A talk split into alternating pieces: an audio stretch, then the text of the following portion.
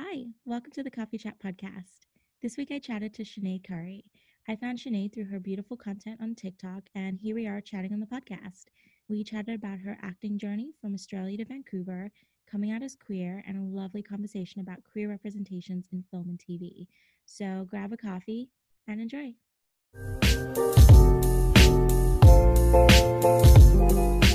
Um, thanks for coming on. Welcome to the Coffee Chat podcast. Oh, thank you for having me. It's delightful to be here. This is going to be fun. Um, I let's just start with you introducing yourself to everyone. Okay. Like, who are you? Who are Well, you?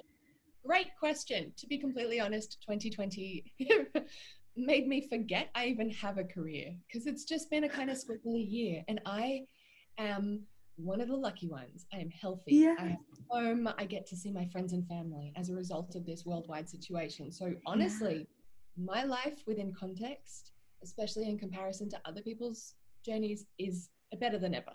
Yeah. Um, so up till the pandemic, I was doing incredibly well. So I am Sinead Curry. I am an Australian and half Irish actor and voiceover artist. I've been seen on shows like um, iZombie, DC's Legends of Tomorrow, yes. Those, and I filmed those when I was living in Vancouver for two and a half years, all the way up to when COVID hit during uh, March, is when I came home. Australia has a very healthy film industry, especially for um, horror and thriller related content, and then also Australian comedy or kids content, animations, for example, like Yeah. Rabbit. So we have a thriving film industry of our own. But I encountered some stumbling blocks along my journey within Australia, and that's why I ended up going to Vancouver. And when I got there the first week, I thought, oh man, maybe maybe I've made the right choice. I'm not so sure. And I sat with a friend of mine, um, David Shepherd, who is the film commissioner of Vancouver. We're now friends, but at that point, I just hounded him into having a coffee with me. You're like, hello? Um, yeah, exactly. Hi, David. I'm Sinead and I'm new in town. He was such a gentleman and accommodated my Yeah. every request, coffee wise. And he sat me down and he said, Well, you might be in the right place. There are 50 TV shows in production here this week. And I thought, Oh, I think that might be more than my country makes in an entire year. it's true. So cool. I think I've made the right choice. And that week, the first audition I had, I booked the show. Oh my God. Yeah. it was amazing. Congrats. Thank you. That's It- insane. I know. It was very, very lucky. And I thought, ah, it just felt like a reward having taken a gamble on myself to go to another country and work. Um, the reason that I did that is for about four years prior, I was very fortunate as an actor to become established in the voice community quite young. Yeah. um, young within voiceover um, spheres for a female voice is maybe 30 or 35 years old. And so I started when I was 24, Yeah. right? And I was also very fortunate to book a lot of TV commercial content in Australia. And I kept getting close to Yeah. the stuff that I'd really love to do, like TV. And then being told I didn't quite look Australian enough. So, I- I mean, that's kind of contradictory in itself because Australia is such a beautifully Yeah. multicultural place. If we were being politically correct, we could mention that really looking Australian should be looking Australian Indigenous. We have an amazing Yeah. population. They're the traditional custodians of this land. The rest of us are just lucky to be here. Though the allusion to what was Australian and what wasn't in terms of looking Australian appeared to be that um, the faces on TV were often quite round, their skin was quite tanned, they had Mhm. beautiful blonde hair, blue eyes, and they were very athletic but also quite womanly. And in comparison, I look very European. I have very white skin, super dark hair, big alien size green eyes. I'm very athletic, but I'm not all that womanly in my physique. You're like, hello. Yeah. So Australian casting directors were Yeah. giving me beautiful feedback like, oh, wow, you just missed out on, or wow, you were really close to, oh, we loved having you in the shortlist, or you were the producer's favorite. but I still wasn't being booked just because of how I looked. And so I saw there were two options, well, three really. The first one was I could give up being an actor. Second one was I could change the way I look fairly drastically. And I've known people to do that with some success. Yeah. Or I could take a plunge and go somewhere different for a little while where it appeared um, female actors were offered different opportunities based on the stories that were being told. And so I Mhm. looked at my options. I tried to get a visa for the US twice. And each time my lawyer and I were ready to submit, the application criteria changed. And so Oh, I no. almost had it, and then I almost had it again. And then I realized, look, it's not working. I could go to Britain or I could go to Canada.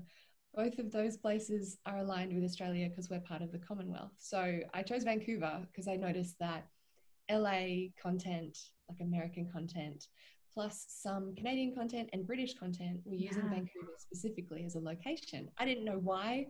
I didn't Google the place before I went. I didn't have anything really lined up. I didn't have any friends there or family. Yeah. I had an agent. Thank goodness I had an agent who was incredible to me, um, Jen Andrusko at Q, who was with me for two years on that journey. I'm now repped by uh, Stoilova at Illyria. And so I had that partnership. That was it. I got there and I stayed in a terrible Airbnb in the middle of a very unfriendly part of Surrey. Oh my gosh. and it was kind of a baptism of fire, but I booked that job. So I decided to stay for a while. and That's so, wild. yeah, it was really nice to have booked that tiny one liner on iZombie because the people I worked with, um, we ended up collaborating again on a wonderful comedy pilot called Tiffin Falls. If I hadn't been on there, I wouldn't have met Brian Cook. I wouldn't have worked with Yeah. lovely camera crew who kept popping up on different film sets I was on. So it- was a real blessing. I felt quite guided at that moment. Like maybe I'll be okay if I stay in Vancouver for a while. I'm not saying that it was an easy thing to do. Mhm. Um, to begin again from scratch, that was fairly confronting. Yeah. Not sure what I expected, but it wasn't a challenge. And so in incurring that challenge, I I got to learn a lot about myself and why I do what I do yeah. passionate I am. And booking that initial job was confirmation that I can do my job, that I am actually great at my job. Yeah. And for a while in Australia, I'd been doubting that because I'd been getting so close and they're not booking. Yeah. It's been fascinating to come back to Australia because once again, that's happening. Yeah. Well, yeah, I was just going to say it's so fascinating because I had a similar experience to you um in that uh, when I was in Australia, I yeah, I had an agent. I didn't really go out often, if Mm. not at all. Um as you do. And I went out, it was actually for I think it was like an independent short film. And so like my background, so my my dad is white Australian and my mom's Polynesian. So I am half, but I don't look it. I have the complexion of Snow White. So love that for me. um, but I was told I went out for a role and they were looking for my mix. And I was like, great, okay, cool. And I submitted, and they literally said to me, um, yeah, thank you. You're great. You're just not, um, you just don't look, you're not, what did they say? They were like, you're not um, a woman of color in terms of mainstream entertainment, right? And then I was like, okay. And then I was also told by another casting director around the same time that I didn't look white enough or ethnic enough for the Australian industry. So I totally feel you, girl. Okay, so for everyone listening to this podcast, my reactions during that uh, were to face palm, yes. sit kind of agape like the silent scream the Van Gogh, like very wide mouthed, and just to shake my head because so Yeah. many of the most lovely, talented people in my life have the same story as us. We're And it's crazy. Yeah. Yeah. Like you're um, literally told you're not, like I was told I was not wide enough. And I was like, I'm having an identity crisis now. Me too. I was told I was too white and to start fake tanning. Like, there's no way to win. And when I worked Yeah. Briefly um, for Citizen Jane casting in Sydney, Yeah. I noticed that every actor who came in nailed the audition. It Oh, had wow. nothing to do with their talent. Not one person dropped a line. Everyone was fantastic. I was casting assist, so I was reading opposite them. Yeah. Everyone nailed it. And it gave me perspective that within the acting sphere, I guess within all creative pursuits where like modeling, um, being a host within the entertainment sphere as well, we are judged on arbitrary stuff like our looks. Hundred percent. Sometimes people would be cast because, oh, they had nicer teeth, or they reminded so and so of their goddaughter, or the producer really liked his hair. And I started to really despair because I love telling stories and I just want to tell stories. And I know a bunch of people, just like you and me, who want to do just that. Literally. We can't always do it. Yeah, because of these strange external factors. We're too something, too skinny, too large, too womanly, not womanly enough. I've been told everything. Recently, I was told I was too pretty by the show, and mm-hmm. then I was told I was not pretty enough for a different role by the same show. You're like, then what am I? a human. Yeah. what I am is I'm in therapy. I'm taking good care of myself, and I'm repeating healthy affirmations every day because yeah. I think this industry can be brutal to those whose self esteem is pinned on external validation. Hundred And percent. I'm talking about that from a perspective of I used to be that person. It was brutal. And now me I both, girl. Thank you. Finally, I have a healthy sense of self worth, irrespective of any external circumstance connected to my career or my friends or family or my neighborhood or my community. I just know that I have inherent worth and that doesn't leave me, regardless of what I book or I don't. And that also means that my journey is now a little freer. If I decide one day I'd like to tell a story in a different way, Yeah. I can. Um, That's so beautiful. it doesn't work out, it's fine. I'm a human with 10 fingers and 10 toes who survived the birth canal, and I deserve love and respect and opportunities just like anyone else. Yeah. No, I 100% agree. It's um which yeah, it, that's why I want to ask you because, you know, as someone if you you've had a similar experience, you've had the you're just like don't fit in the Australian market, which again, what does that even mean? So then you've come overseas smashing it, smashing life. And now you've come back to that Australian industry that I guess rejected you for the most part. How has that been navigating that for you? Has it been different now that you're this like change? You're like, look at me. And then you have this new perspective. Like, what's that been like? I think that's a really fantastic question. Yeah. So, the Australian industry didn't quite reject me beforehand because I booked a lot of commercial work. But in terms of Mhm. the rest of my range, they didn't know where to place me. And now I've gone away Mhm. had some success, which I am so grateful for. And believe me, when I tell you there were lots of weeks without any success, when they were just tricky, where I worked in backup jobs. To come back to Australia now is this um, product essentially that my agents can market. So me and my skill set, that's how I view it. I'm a product that they can um, pitch out to companies who may need me. I have received a lot warmer welcomes from casting agents and casting directors based on the work I've done in Vancouver. Yeah. So I am still experiencing precisely what I experienced six years ago, which is, and my agents have even sat me down to speak about it. Yeah. go for a job, I get a call back, I get put on the shortlist, I'm put on hold. So for everyone listening, that means you're in the top two. It's either you or the other girl Yeah. for a role. And then I'm released because the other girl looks more Australian. And it's still happens. Wow. Yeah, it's really fascinating that I'm I'm getting really close. Though it's kind of nice to re-experience this again because I can see how close I'm getting. So I Mhm. know that I'm really good at my job. That's a plus. Yeah, before I didn't know, I, I thought maybe, ah, crumbs, I must have stuffed it up somehow. Yeah. No, none of us. Actors are great. None of us stuff up, really. Unless you really, really, really drop a line during an audition. We're incredible. So Yeah. it's really interesting. I feel like maybe maybe the universe just has some really great big job that's coming for me. I always say that. That's like what gets me through. I'm like, you know what? the universe has got something.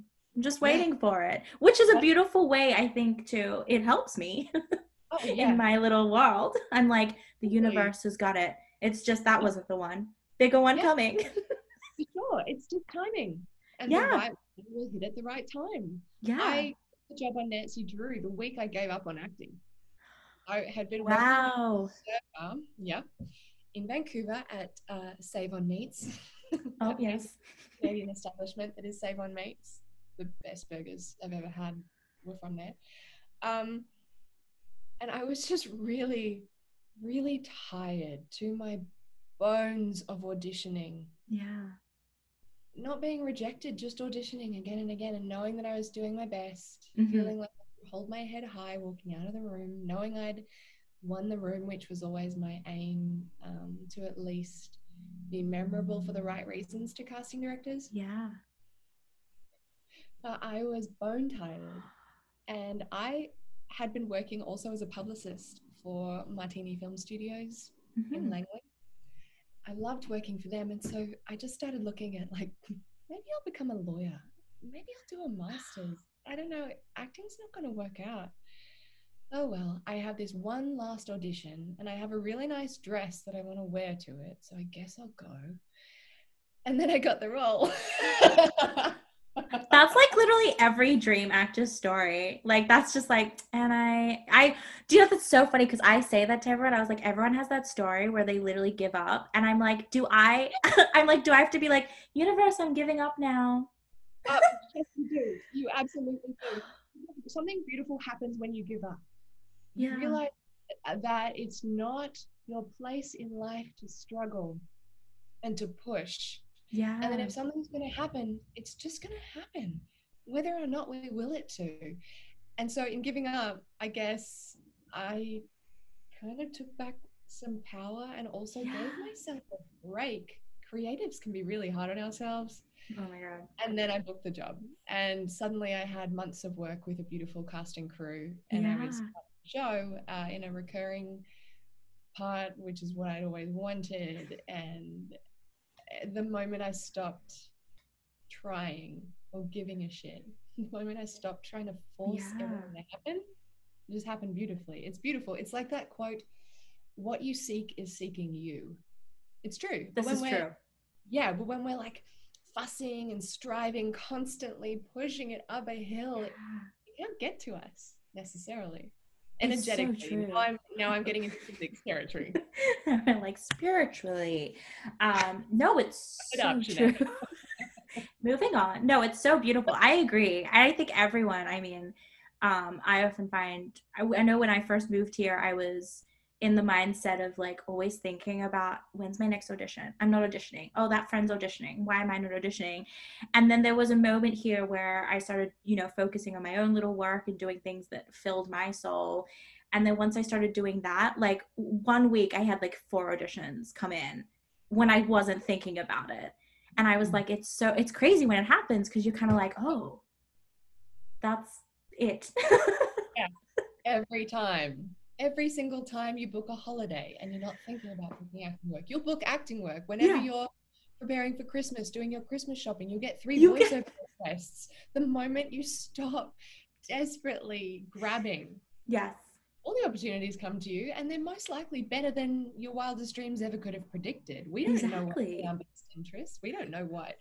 Um, to get deep again for a second, we don't know what our destiny has in store for us. If it was up to us, we'd no. all be like millionaire superstars, but it's not up to us. We have a journey for a reason, and I am yeah. who I am because of my exact journey. Thank goodness.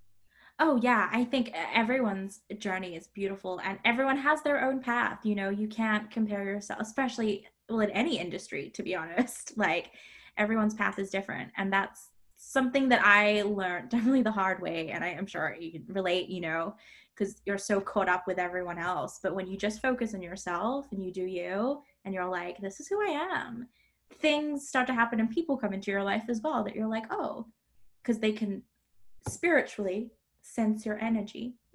yeah, they, yeah. they can. And and we're making fun of the language we're using, but this crap oh, works. Oh, no, it works. I know. Oh, I do it all the time. I'm like, I have crystals like up on my ledge. Good. Yes. Good. Yeah, Yeah. I pray every day. Did I used to do that? No, not before I got sober. No, I actually sucked at praying. I meditate. Yeah. I say affirmations. I do yoga. I what else do I do every single day? I read a nice book that makes me feel happy. That's nothing to do with an actor. I care for my plants. It. I don't know how, but when we shift energetically, Mm. um, when our hearts are a little happier, good things happen. Oh, yes. Amen. Amen. yes, girl. Amen. Preach it. Okay, so actually, on that note, yeah. I uh, you found me on TikTok. I'm Yes. For your interview, I promise. No, oh my God. me on TikTok, And my TikTok right now, because the algorithm is so good, I get one third really attractive lesbians.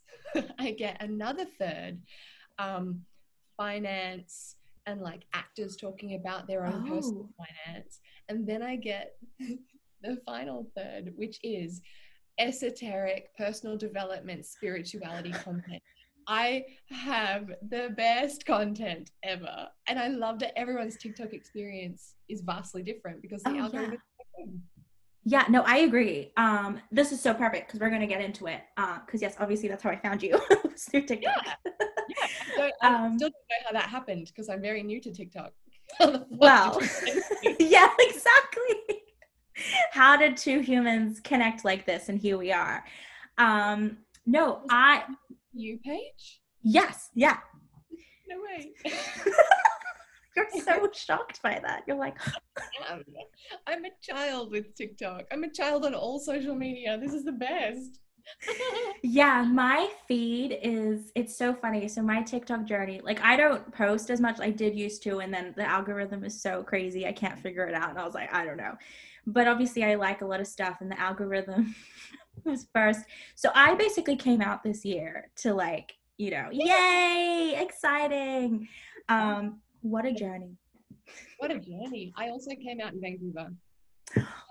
Oh my god, there's something Honestly. Australia's closets are full. It is a scary place to come out. oh my god. They're like, no, not happening. Yeah, so I'm glad I came out here. I'm very glad for you also.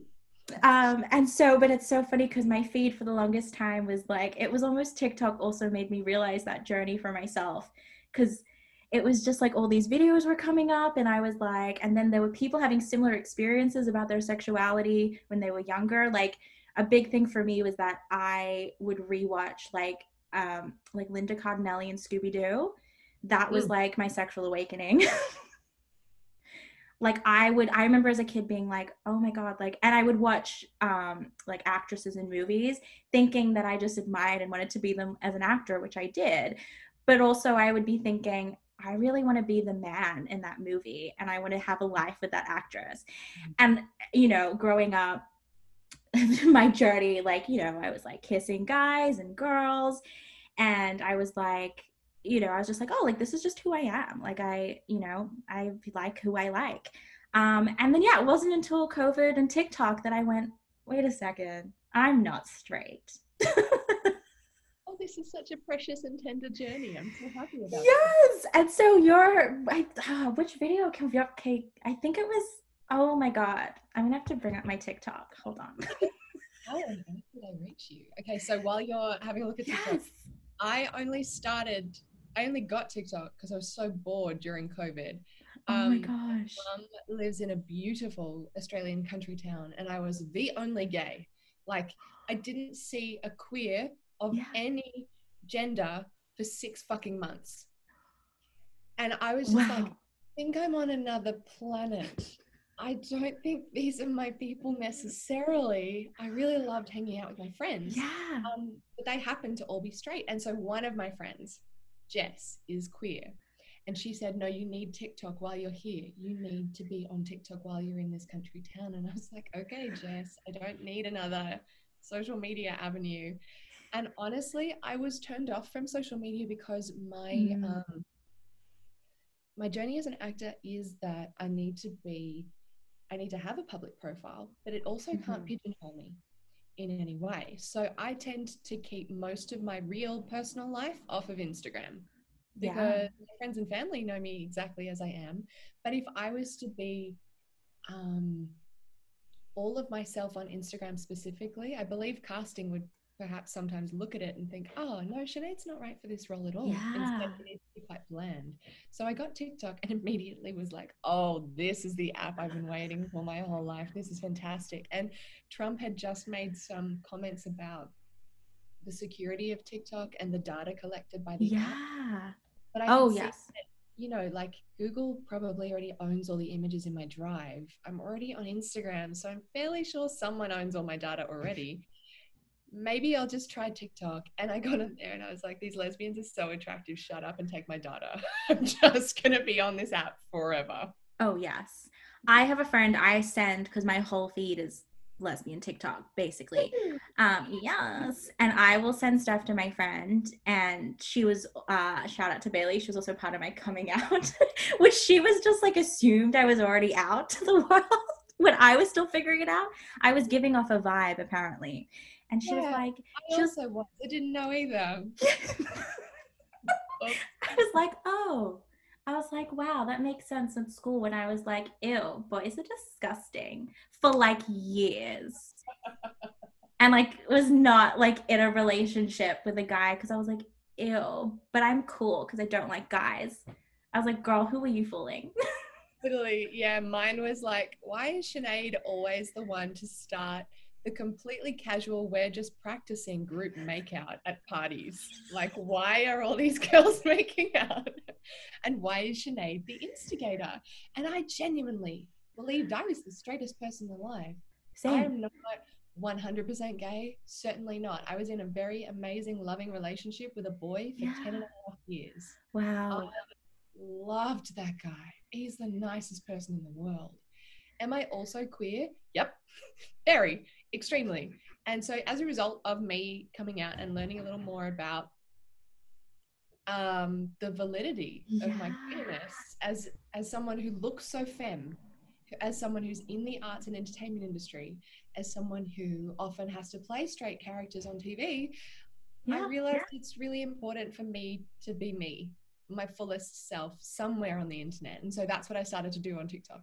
Wow, that's so I love that. Yeah, mine was similar because I started writing um like and a lot of my work was always coming out about my sexuality because I was like that was a form of you know therapy and like writing about worlds of you know my own experience and i'd given it to a coach of mine to read over and it was so funny because she went and this was before i like publicly if you want to call it came out about it because you know i can just keep it to myself i am who i am um, but she was like, oh, like you're writing about like, you know, women and like, you know, not being straight. And she was like, I just want to know for authenticity, like, is this you or you, you know, which, and I was like, oh, because she was like, I don't know your sexuality and I'm not, you know, imposing. And I was like, yeah. And then after that session, a week later, I kind of came out because I was like, it was an authenticity thing because I was like, yeah i mean you know it's not anyone's business but in this industry like if i'm going to write about that and want to like champion for it i have to be open about it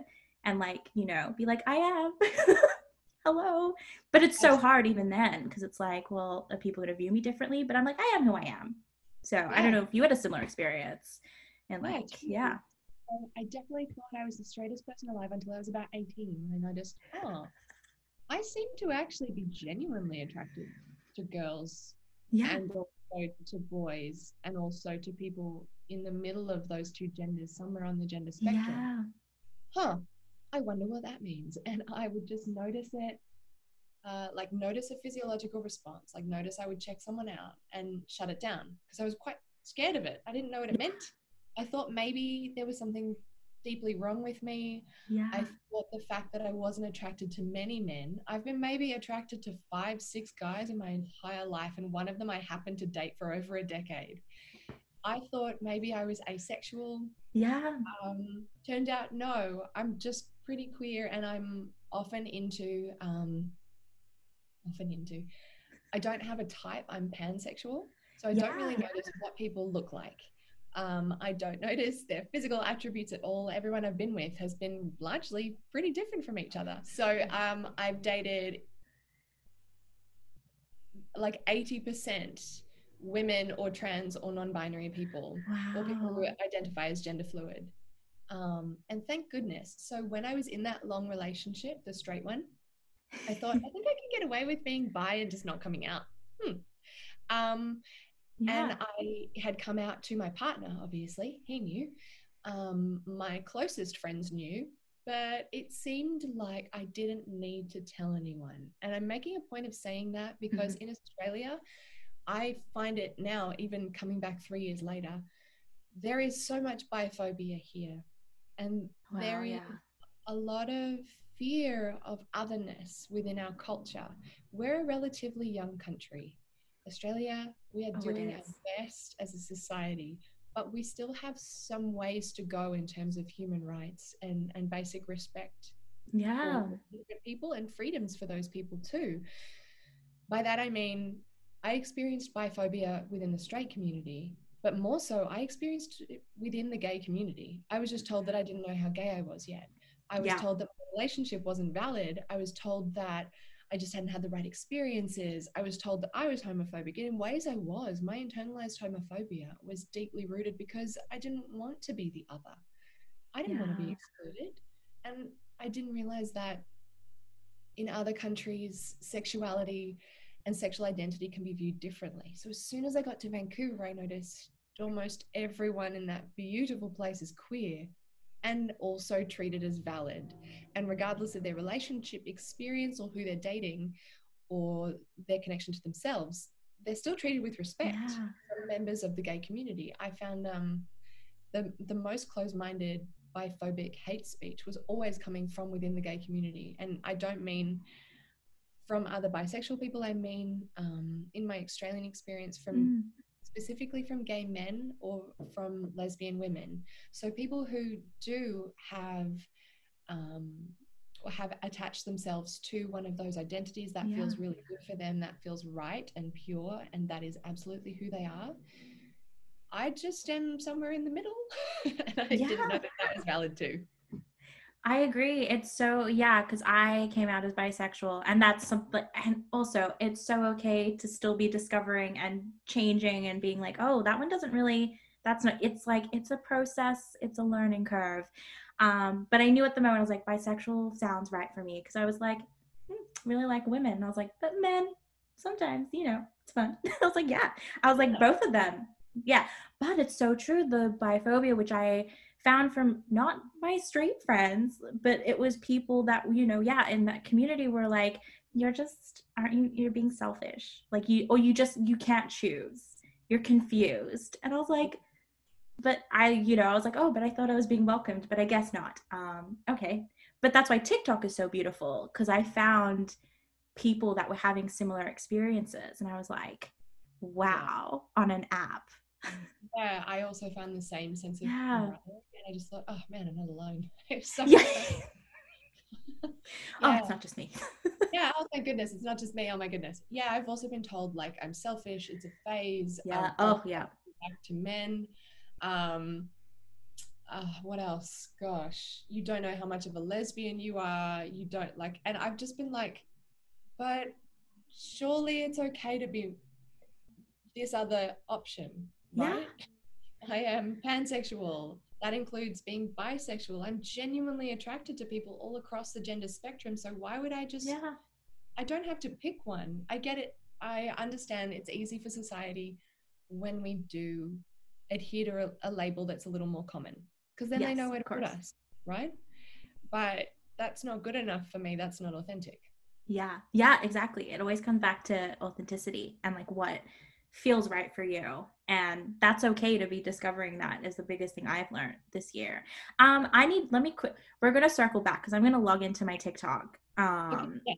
i feel like the video that popped up on your feed was probably the one where i am talking as if someone's just told me they've never been with a girl before. That's oh my god i think that's the one. Yeah that video went really well. Um and i made it because two or three of my hottest friends like my friends are absolute peaches. They are just delectable specimens of humanity. But three of my hottest friends were told that they told me that they had these horrific biphobic experiences. And I just thought, I'm going to make a video that's the opposite of those reactions because it, this seems to be a thing. Um, and so they had told people, for example, on an app Yeah. that they'd matched with, oh, I've never been with a girl before. And they'd just been shut down immediately. Oh, okay. In that case, it's a no from me. Or they linked them Yeah. to their Instagram because so many of our dating profiles are linked to Instagram. Someone had seen a photo of them with a guy, not necessarily a husband, a boyfriend, a lover, with a boy, Yeah. and said, Oh, I can tell that you've been with men. It's a no from me. Um, another girl, she's so gorgeous. Oh my goodness. Uh, at a party, far out, she was flirting with a gorgeous queer. The queer picked up her hand, checked out her fingernails, saw that they were, you know, slightly long and manicured beautifully, might I add, and said, Oh, no, I can tell you're not actually gay. Sorry. And Bridget was just taken aback. And this girl, I cannot emphasize enough, is like a sexy Brigitte Bardot crossed with Adele. She's like the most adorable person you've ever seen. And even that girl is getting this stuff. I just found it completely revolting. Wow. Yeah. It's, and like the idea of being with, I, I find the scarcity of it really astounding. If someone says, Oh, I've never been with a girl before, and I'm currently dating someone, and that's their experience, I welcome it. I mean, they're on a date with me, they're flirting with me. What more confirmation do I need that they would be Yeah. interested in that experience? And regardless of where they go on their journey, that's really not my place to worry about. My place is just to be a good human being and be kind and respectful to someone. And if I embark one day on like a love connection or an intimate connection with them, to hold space for that too. How terrifying 100%. to think you've never been with a girl before, so therefore you never can. Or you can Yeah. never tell someone honestly. Like if you can't have a conversation about your sexual experiences, uh, your preferences, maybe your trauma before the act of creating intimacy, I don't think you should be having sex with the person, or at least I know I shouldn't be having sex with them. Yeah. How I feel safe and build a really great connection. And that includes being able to say whether or not you've been with a specific gender before. Like, isn't it astounding that we don't have those conversations in straight We don't. No. Yeah, no, I agree. It's the biggest thing that I remember I was always told cuz yeah, when I was like in my potty phase. Mhm.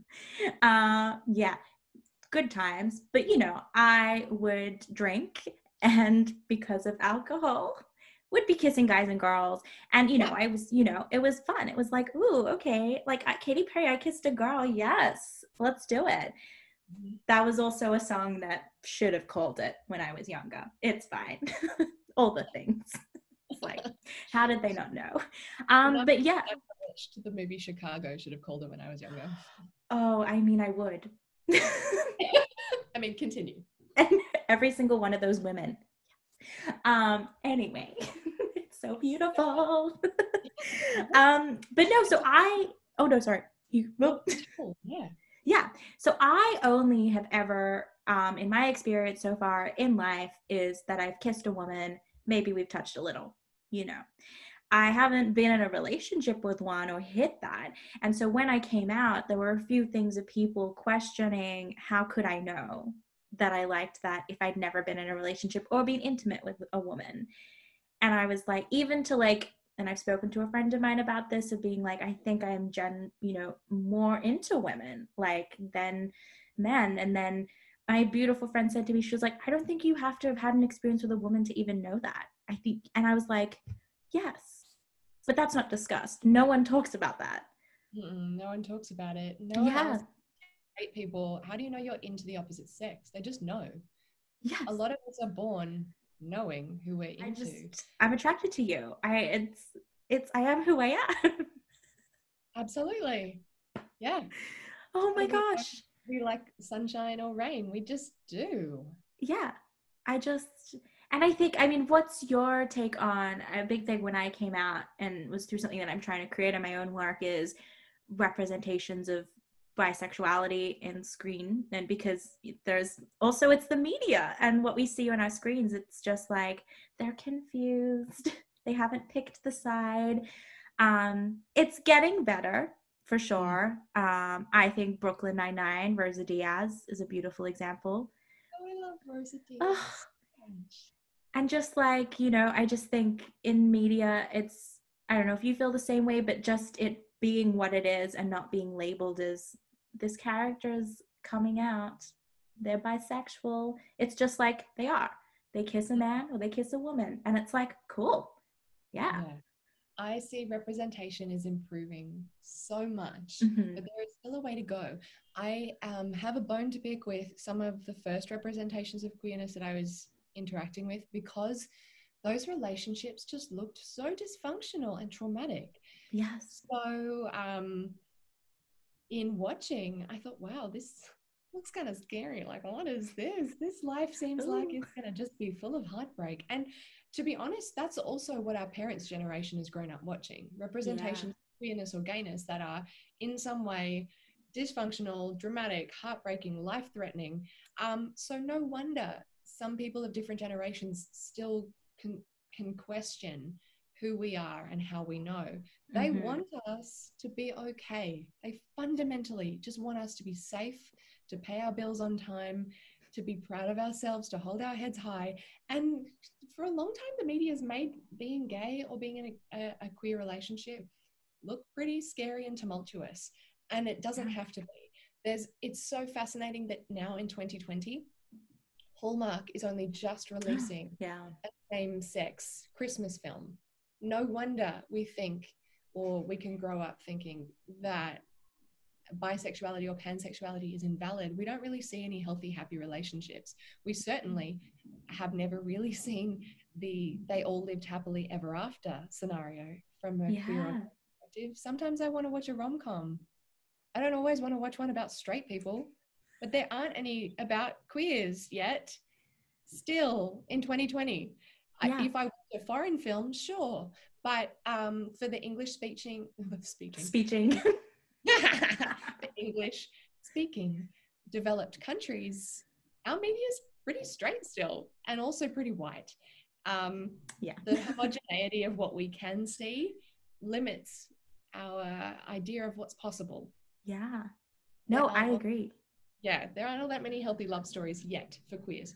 And like within that, I know that the new L word really tried to diversify in its casting choices, and I appreciated Mhm. those storylines. I appreciated the trans character. I appreciated seeing um, relationships spoken about in a realistic way. M- more so, I really love the way work in progress yes delves into sexual conversations, trans rights, human rights, um, queer experiences from a variety of different community members' perspectives. I thought the writing in that show, oh, it just absolutely yeah. me. They're the conversations that I've had. Um, I wish I could say that all queer media henceforth would be that well Mhm. done, well executed. I'm not sure that I believe it will be yet. I think there may still be five or 10 years where yeah um, entertainment and media are figuring out just what it means to be queer or gay or in any kind of alternative relationship style, even to be polyamorous. It's not always about, you know, having sister wives. Necessarily, some people are just non monogamous by choice and it's yeah healthy and ethical and it works for them. I guess I believe the pandemic will bring about some really healthy reforms and it's also brought about some healthy reforms within our cultural identities, yes within our perspectives. We're really lucky that now, as a result of being the lucky ones, of surviving this time, yeah we get to move forward perhaps with a more considered approach to what we're creating and what stories we're telling and why. Yeah. Yeah. No, I agree. It's so true. I mean, the other day I was watching, uh, I don't know if you've seen the film Holidate with um, Emma Roberts and No, but I it's on my to watch list. I love Christmas films, so obviously I'm going to watch that. uh, duh, that's why I watched it. Like, of course. um, and it's a beaut, it's a cute little, quaint little film. As a, as a Christmas film is jolly, but and just interesting to, if you think about this when you watch it. But I had this thought, and with most straight couple films that I watch, I was like, wouldn't it be interesting if they were two women that were the same storyline, or two men, or any, just a queer. I was like, that could be really beautiful and interesting as an audience yes. to watch. You know what's fabulous? You mentioned earlier the idea that a story about someone coming out doesn't actually have to be about them coming out. They can just be queer or gay in a film, in a storyline. Like that's not groundbreaking. Some of us are just walking around as gay or queer, but living our lives as taxpayers, yes. also having full and beautiful lives. Um, so on that note, yeah, I love shows that don't make any uh, song and dance about a character being queer. They may have an episode where someone comes out but that's not the that's character's fine. entire arc. No. For those of us who are in the queer community, that's not all of who we are. Um, I really loved this sitcom One Day at a Time for that. Did you watch it? I it is on my list. Oh, and everyone is like, watch it. It's on Netflix. It dealt with some really beautiful human yeah. issues, not just queer rights or trans rights or um, they had a great attitude to their non-binary character they talked about intergenerational living the experience yeah. of war veterans just the american family identity and how it's changing but i really loved that one of the characters was gay and there was it, that's just who they were yes yeah yes it was a sitcom it was feel good it was heartfelt wow. it wasn't all about this poor girl coming out again and again no not at all like she got to be an entire human being yeah, we need more of that. Have you seen Dead to Me? No. I've seen the first episode, so I've just begun. Oh my god. It won't spoil it. Well, no, it won't spoil anything. But there is a character in that show where she does have a relationship with a man and then in the series has a relationship with a woman. Oh wow. And nothing is I think I made a TikTok about it because I was so passionate about it when it happened. But I was oh. like this this character was married to a man and then all of a sudden in the series she just happens to like this woman who you know come, is like i like you and she's like i like you they have this beautiful relationship and her and the best friend in the show one night just like looks at her and says you're really happy. Like you like her. And she's like i do. But there's nothing about oh i i think i'm into women. It just happened. Mm-hmm. and i was like yes. Yeah, because it does just happen. Yeah, absolutely it does. Like and we're all born to experience human existence. Why would that be a strange part of human existence? It's just a different type of sexual experience, maybe, to the yeah. norm. But yeah, yeah it's, it's still good. It's still healthy and it's lovely. We've got a long way to go, but I believe that it's gonna happen. Me too. I think there will be lots of gay rom coms for us to watch one day one day and we'll be in one. we can write it. Exactly. At this point, I'm like, I think I just have to write it for you all, don't I? like, my best friend and I have a running joke about that. Like, I'll be watching a rom com and I'll text her and be like, Ellie, write it for God's sake. She's a screenwriter. She's oh my god. I'm always like, I know. Just like, do it. yes. it needs to happen. Okay, I would ask you some fun rapid fire questions. Yes. Okay, Let's do it. Let's do it. okay. What is the first thing you noticed about someone when you meet them? Oh, their energy. Oh, that's beautiful. Yeah. The second I thing I noticed nice their forearms and their hands are. The third thing I noticed is whether or not they're good at eye contact. Yeah. Zoom is hard sometimes. I'm like, it's very hard.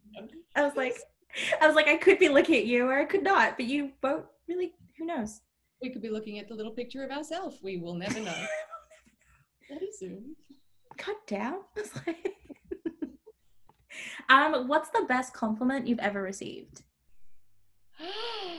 the best compliment I have ever received. Oh my goodness.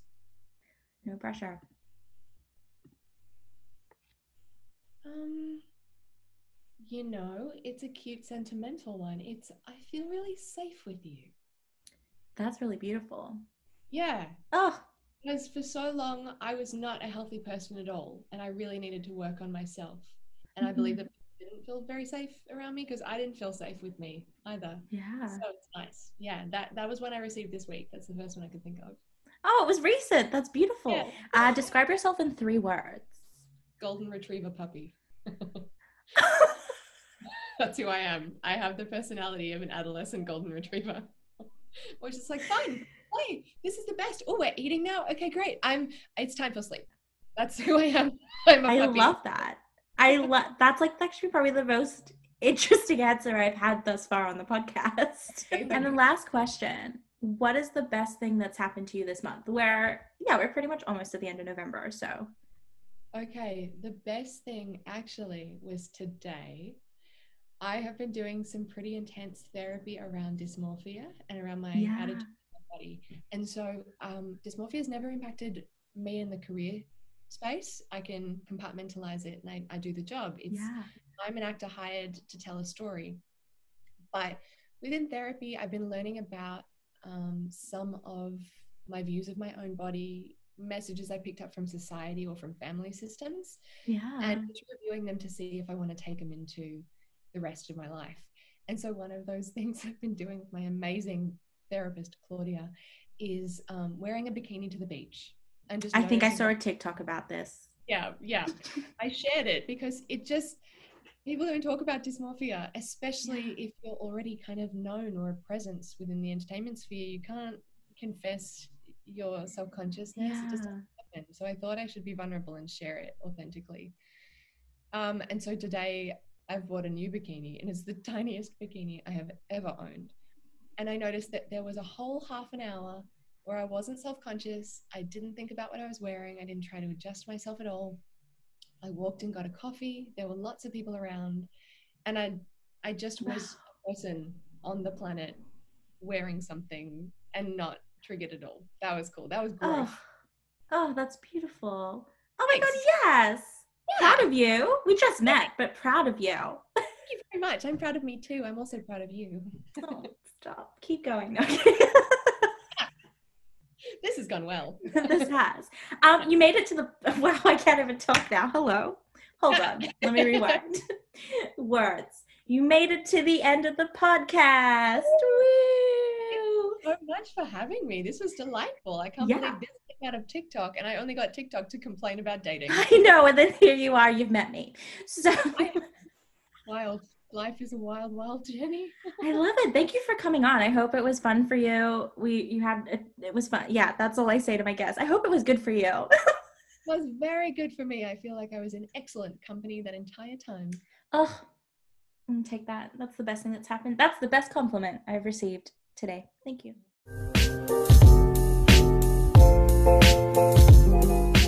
Thanks for listening to the Coffee Chat podcast. Feel free to follow on Instagram at coffeechat.podcast and share the love. You're awesome, and I hope you have a great day, night, or afternoon wherever you are, and I'll see you in the next episode.